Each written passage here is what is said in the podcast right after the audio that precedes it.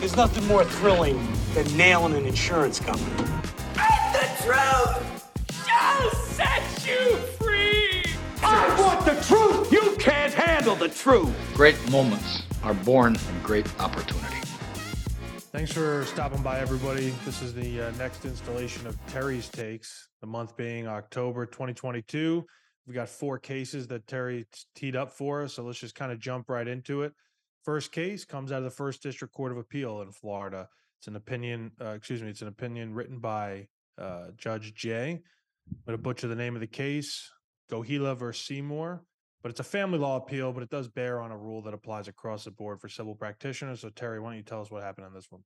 Yeah, hey, welcome everybody. Um, so this one is, uh, like Jordan said, it's a family law case. So we say, why are we looking at that? This is a personal injury, uh, you know, podcast and summaries this opinion could be a shot across the bow as honestly as someone who's done fair amount of litigation but also a lot amount of appeals what they're talking about in this case has more chance of changing the landscape of Florida litigation and appeals than just about anything I can think of. Because how often do you file a 1.54B1 motion uh, based on mistake or inadvertence or surprise? And the family law rule, they note in the opinion, that's 12.540B1. And they say it's basically the same. So this is interchangeable with the civil rule of procedure or the family rule of procedure. It's also modeled after uh, Federal Rule 60B1 with this mistake, inadvertence, or surprise. And there's been a big difference between how Florida applies this rule and how the feds apply this rule. And in 2022, this year, the United States Supreme Court in a case called Kemp versus United States of America. That's 142 Supreme Court 1856. They said something really brand new that's a big difference. In, in the past, a mistake means a mistake of fact. Someone said something that is wrong. You go back and say, Judge, you know, this, this, we said that this was, uh, uh, the injury happened on this date, but it really happened on this date, so you're wrong to find statute of limitations applied, or or whatever mistake of fact you could dream up. The Supreme Court now says that a mistake can include a mistake of law, and Florida has always said, look, that's what appeals are for. Mistakes of law, you take cert, you take an appeal, you do something like that. That's not what Rule 1.540B1 is about. And in this case, the second district court of, or the first district court of appeal didn't hold that they're changing that rule, but they did say our rule is modeled uh, modeled after the federal rule, and so we might change it. We don't have to change it today because the, the woman in the family law case didn't prove a mistake of law or fact. She entered a mediation agreement, and that would be inviting the error. She was fighting about uh, imputing income versus child support. The, the family law case really doesn't matter. They said she's wrong. There's no mistake of fact or law any way you slice it. So we're leaving this question for another day. But the, the thing here is if you think there's a mistake of law, you should be filing 1.540B1 motions now, citing this Kemp case, citing Rule 60B1, and saying the idea that you can't challenge a mistake of law under this rule is wrong. And, uh, you know, the court should uh, fix an error of law that it's made, you know, within the past year. This could really, like I said, change the landscape because it's almost like a um, a review or a, a, an appeal in the circuit court. And I, I, I think if they change the rule, it's it's going to be a, a, huge change. I don't, I don't know what what Jordan's take on Terry's take is, but I, I think this could be a big. Yeah, no, I, I feel similarly. I think you know there's a few a few uh, pieces that I'm left with here. One, Rare is the situation where the Supreme Court interprets a federal rule of procedure, and then our state rule is modeled after the federal rule, and we don't eventually follow that interpretation. I mean, it happens. There are examples, but generally speaking, there's uh, consistence between state and federal in those specific contexts. They th- might I, find it's this is crazy because I mean, the Supreme Court has said this, but if you can imagine as a litigator, every time a judge makes a ruling, someone files a 1.540B1 motion saying judge you're wrong on the law here uh, you know i mean you can only do it once but essentially every call that a judge makes is kind of up for grabs as of this yeah moment. well i think and i but i think strategically I try not to file what I'll just colloquially call like motions for reconsideration with the trial court um, when the only reason I want them to reconsider their ruling is because I think they got it wrong. But where the if you really were to break it down, it's they heard arguments from both sides and they were persuaded by the other one. I don't think that's an appropriate use of your time. It's probably just going to piss the judge off. But there are many cases and situations that Terry began talking about where a ruling comes out and you read the order and you say, I don't I don't think the judge actually understood the facts, even the undisputed facts, like Terry gave a date as an example. So you want to move for reconsideration or say, hey, you made a mistake of fact. But so often you will get an order that you read the legal analysis and you just say they're either overlooking a case or they're misapplying a case. It's a mistake of law. And you're left to feel like, well, I've just got to go take plenary appeal or seek, you know, discretionary review with the DCA. And while you can do that, how much time does that take and effort? And t- time is wasted in the appellate court and all of that. I shouldn't say wasted, but you know what I mean. Like you have to you have to be so patient in order to get a review here's an opportunity now to Terry's point, we should start pressing the issues with these 1.540B1 motions back in the trial court and say, look, all due respect, you missed this point of law, you made a mistake.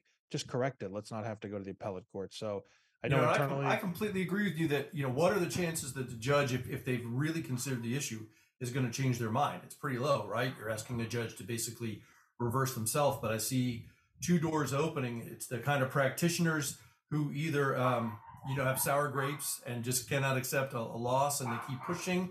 And again it's going to involve a lot of extra wasted time maybe extra hearings on these setting these for hearings.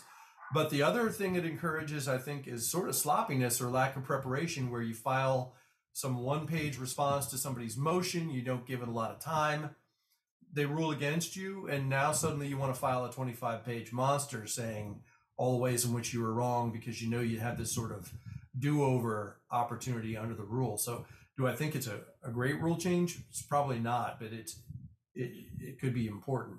Not every change that's important is great, but um, but this could be a big one. All right, so let's move on down. The second case we're going to talk about coincidentally comes from the Second District Court of Appeal in Florida. It's an opinion. Uh, the majority was written by Judge Atkinson. The case is Martin versus City of Tampa and Columbia Food Services. So I know this case is near and dear to your heart figuratively speaking, Terry, as a, a native of Tampa who's been to this particular restaurant. But why don't you shed some light on what happened and what this case is about? Yeah, that's right. And just for some background, just a shout out to my dad. This is his favorite restaurant, and it's been open since 1905. It's the largest, apparently, from according to the opinion, it's like a free ad for the uh, restaurant. But the opinion says that it's the largest Spanish restaurant in the world. Um, and uh, so, and my dad loves it, so he'll he'll enjoy hearing this. Uh, so uh, I don't know if we'll be able to get a picture on there um, or if there's, you know, rights issues with the picture, but you can Google Columbia restaurant images and put up Tampa or Ybor City and you can get a really good view of what they're talking about. The picture's worth a thousand words. I'm, I'm looking at one right now. The restaurant has these sort of stylized, um, thin columns that go out on the sidewalk. And that's from this encroachment agreement that the restaurant has with the city that we're allowed to put these sort of this is an awning and a like a roof. They call it an awning, but it's it's more like a, a roof with columns outside the um, outside the restaurant. And the issue, of course, is that they've got these hexagonal pavers. They're basically tiles that are set into the sidewalk, and one is sticking up a little bit. And of, of course, uh, someone comes and trips on it, falls, gets hurt, and wants to sue. And the issue is: Are you suing the city for a problem with the city sidewalk? Or because of this awning and and the fact that it's right outside the Columbia restaurant and it's right outside their door? Uh, do they have? Uh, does the restaurant have a duty? Is is that someone you can sue over this paver that's sticking up? And the court said no. And this is a case about duty. Uh, it's it's important to uh, note here that uh, the duty the court says is a question of law, even though there's some fact finding, which is a we're in this gray area here where is this kind of thing supposed to go to a jury? They said no. This the judge can resolve this. And they say they remind us that there's four sources of duty. There's legislative enactments or administrative rules, basically some sort of rule or law that creates a duty. Judicial interpretations of that stuff, so case law, other judicial precedent, And then the fun one, because uh, it means almost nothing, a duty arising from the general facts of the case, which sort of means there's a duty if we say it is, I guess. Um, but the the weird thing about this case is that there's this encroachment agreement where they're allowed to put the awning on the sidewalk. This is right outside their door. The restaurant has what they call porters. It's kind of fancy, where almost like a, a concierge or something that keeps an eye on the sidewalk. But if something's wrong with it, they report it to management. Management reports it to the city. And the other thing that that comes into play here, and whether this is a legislative enactment or administrative regulation, is that uh, uh, Tampa has a, a, a city, city ordinance that says if there's a problem with a sidewalk that's outside a business, the city gives the business 15 days to fix it. And if they don't, then the business is liable for repairs and fines for a public nuisance.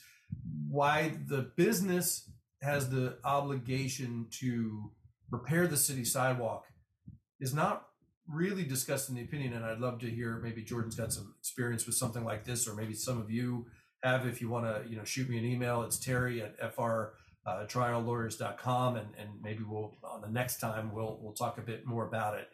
But the court says just because you have this encroachment agreement, you have a duty to take care of the awning, but not what's below the awning, meaning the sidewalk right below it.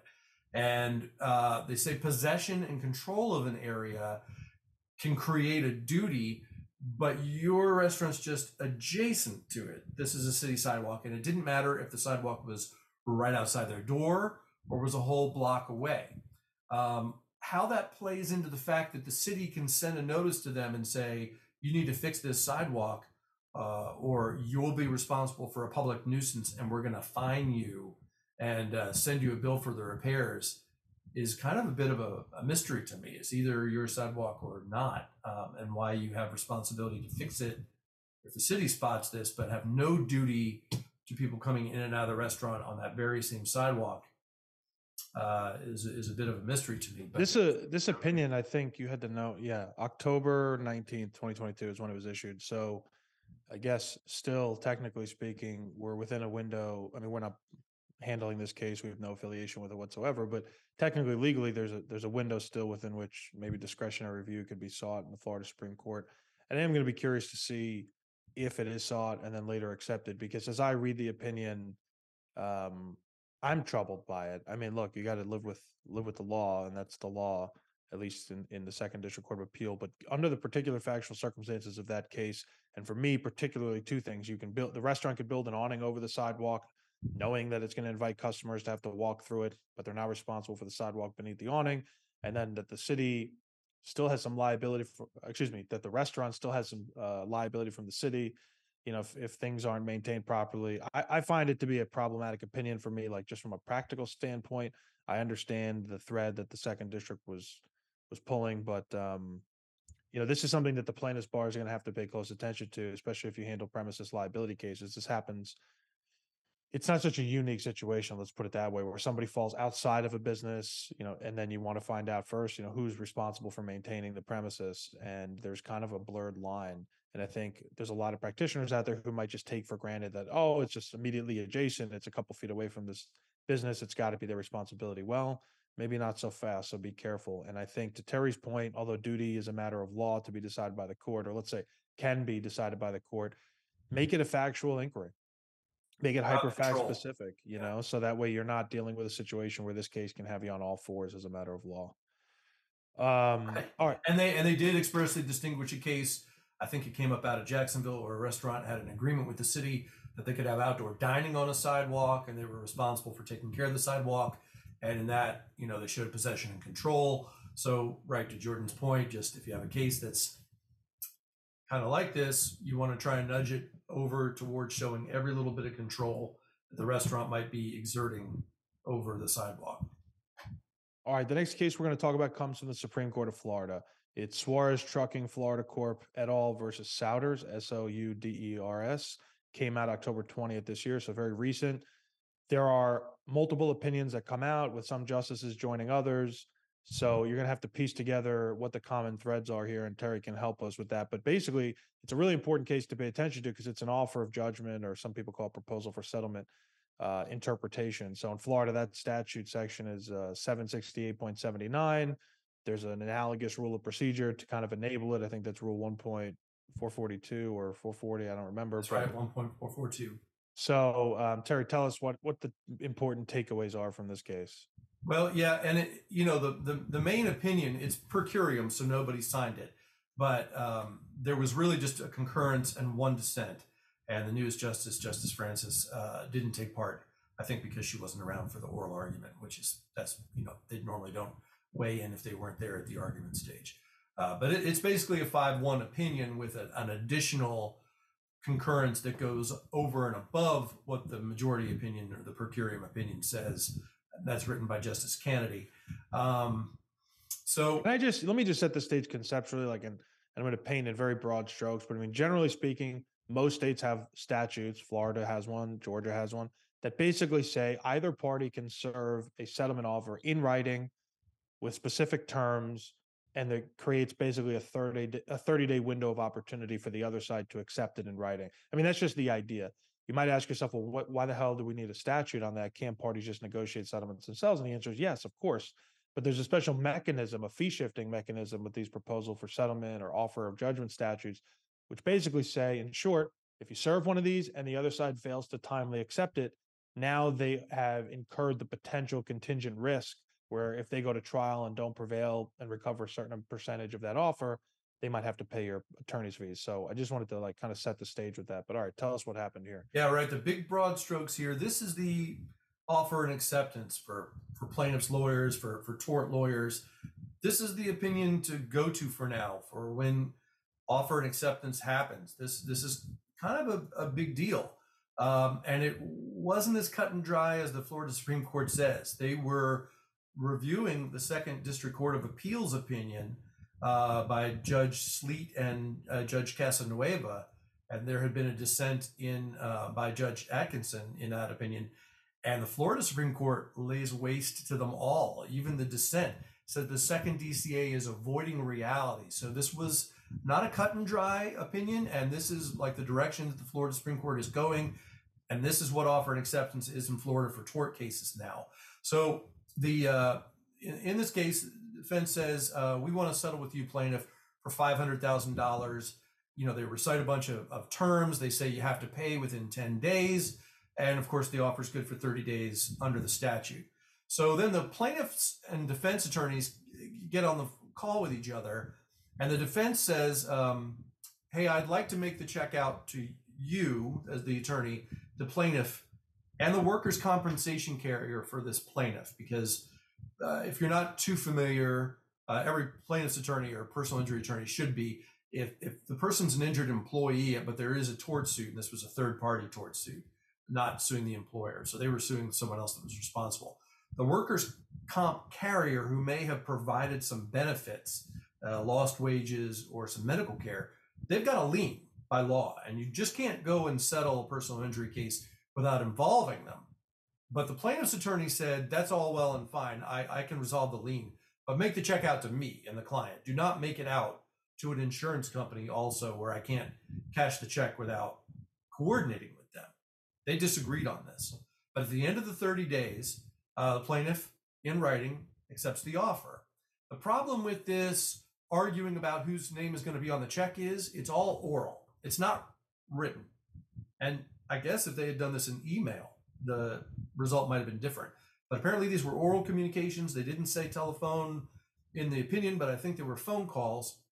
Rule 1.442 basically says take all the oral communication about the offer and acceptance and toss it in the trash. We're just going to look at what's written. And Florida has something called the mirror image rule, which is th- this opinion says mirror image rule is just as simple as can be whatever terms are in an offer, the person accepting it has to accept it without qualification. It's just a stone cold yes. And that's what we got from the plaintiff here. They they said in regard to your offer sent on blah blah blah date, we accept it. And that was it. And the Florida Supreme Court says it's hard to imagine a form of acceptance that could be more clear or effective. So note to practitioners, if you want a binding acceptance, reciting the date of the offer and just saying, yeah, we accept it, that's going to be a great thing to do. Some courts in the past have said that you need to recite all the terms and say, yes, I'm agreeing to them all. Florida Supreme Court shoots that down and says that the mirror rule in Florida is a rule of consistency, not regurgitation. So that's nice to bring a vomit image into it. But basically, there is no need to parrot back all the terms. And if you really want to accept an offer, you're just going to mess it up because if, if you recite one of the terms incorrectly, then you know it's not going to be an unqualified acceptance, and you're gonna you're gonna void your agreement. So just just say yes, basically. Um, the uh, Justice uh, Canady had said that. Well, the other issue in the case was they they had to pay within ten days, and here they are disagreeing about who the check is going to be made out to. Justice Labarga dissents because of this. He says, I don't care that it's oral communication. Rule 1.442F1 about barring oral communications does not bar a trial court from finding there's no meeting of the minds when the parties don't even agree on who's going to get paid. It's too important a term that if the parties agree on this, there's no meeting of the minds. I would void this. But the majority says no, there's offer and acceptance.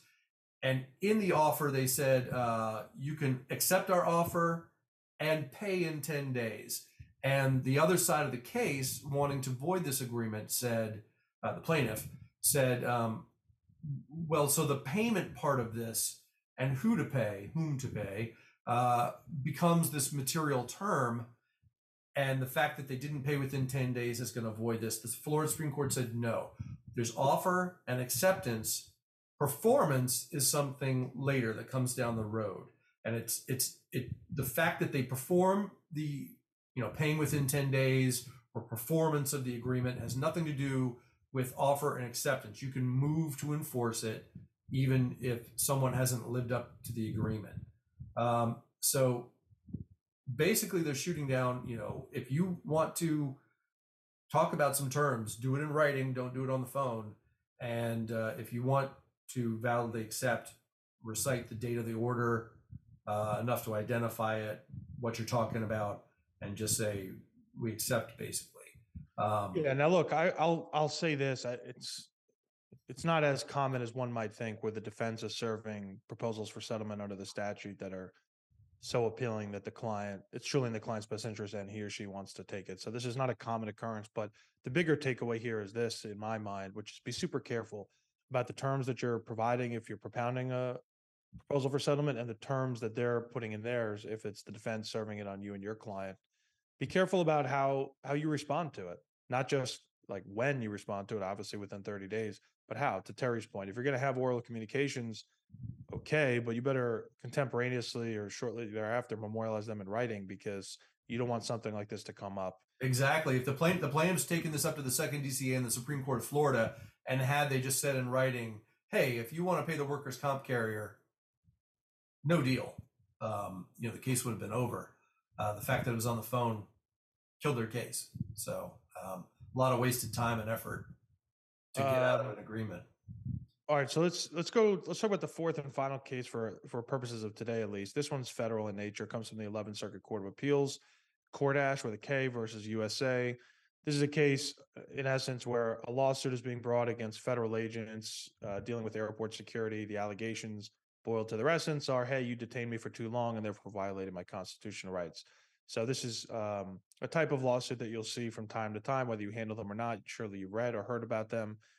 This particular one, though, the first iteration of the complaint kind of is framed as just a pure Bivens 1983 action, constitutional rights. That's it. It gets dismissed. Instead of taking an appeal, the plaintiff just files an amended complaint, this time electing to proceed a different vehicle for relief under the Federal Tort Claims Act, talking about things like false imprisonment and other concepts. So these are two distinct legal theories, or at least vehicles to get your to get to where you want to go and it's a unique way of of dealing with the situation. Both got shit canned by the trial court, the district court, before it finally ended up finding its way to the 11th Circuit. So Terry, tell us what happened here.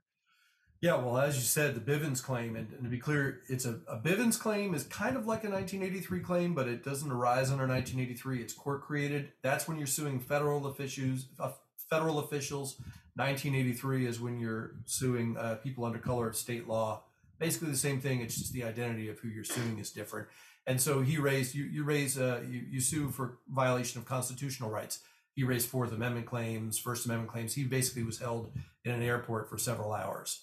So yeah, in the first stage, the uh, the defense, uh, the the the um, airport workers, the security workers, they claim qualified immunity, and so the court goes through the whole analysis and says you didn't do anything wrong sufficient to uh, destroy your qualified immunity. So I'm I'm dismissing this. And as Jordan said, uh, instead of appealing that, um, he just sort of admits, hey, I've lost my Bivens claim. I'm going to change this to a federal torts claim act.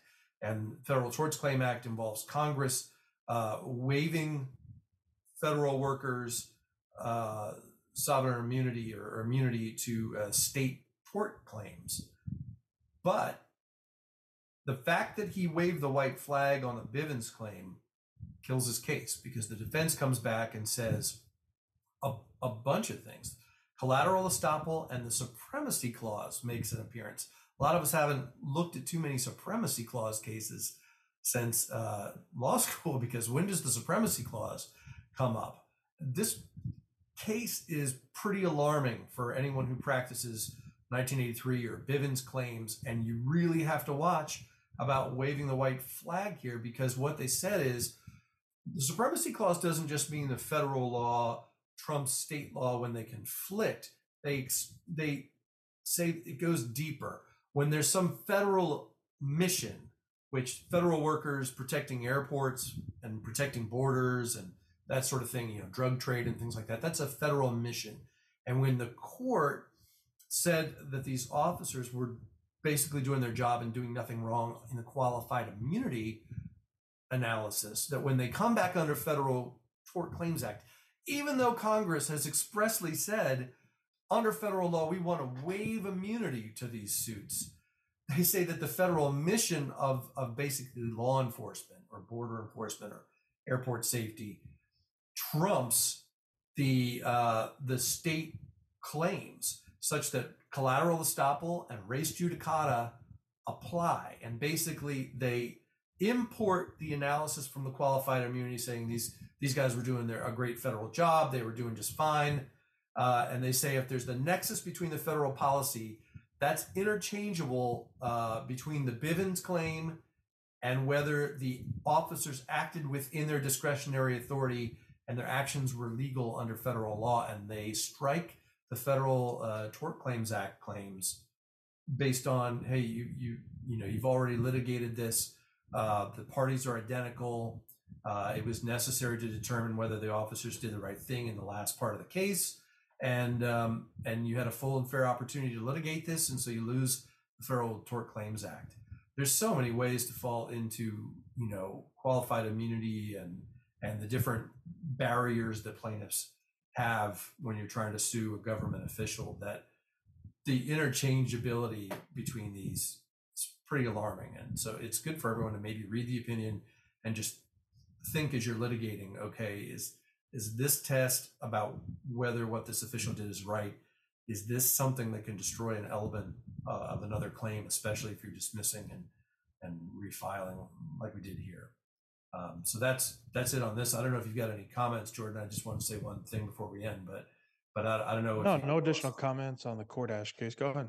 Yeah, it's pretty alarming. So just just for note, uh, the Supreme Court starts up their term again every mo- uh, first Monday in October. So we've had a full month of oral arguments. There's no opinions yet, but it's all Supreme Court uh, season, so stay tuned for that. Um, you know, we've got a new uh, justice. Of course, it's more or less a six-three conservative uh, liberal split, but every judge on the court has joined the other side, and there's a lot of drama. The big one right now is whether uh, affirmative action will be able to continue in uh, university uh, admissions. Those have been argued. It looks like race-based um, factors in, in, admission is about to uh, bite the dust the way Roe v. Wade did uh, last term. So, you know, we should have another exciting term, and we'll, we'll uh, summarize it all. And pretty soon we'll have cases of the week, which are more than just the four or five cases of a month. You'll get the full rundown every week. Uh, those are going to be coming up on the web pretty soon. So follow that, and that'll keep you up to date. Those will be posted weekly instead of monthly. This is a reminder All right. Well, thanks for tuning in for Terry's Takes, the monthly recap for October 2022. Uh, check out the notes or show notes wherever you're watching or listening. There's going to be some links to the opinions. And like Terry said, there'll be a link to the subpage on our website where you can read Terry's written analysis on these opinions too. That's it for now. Thanks for joining in. Take Thanks care. a lot. See you soon. One, two, three, four. There's nothing more thrilling than nailing an insurance company. And the truth shall set you free! I want the truth. You can't handle the truth. Great moments are born in great opportunity.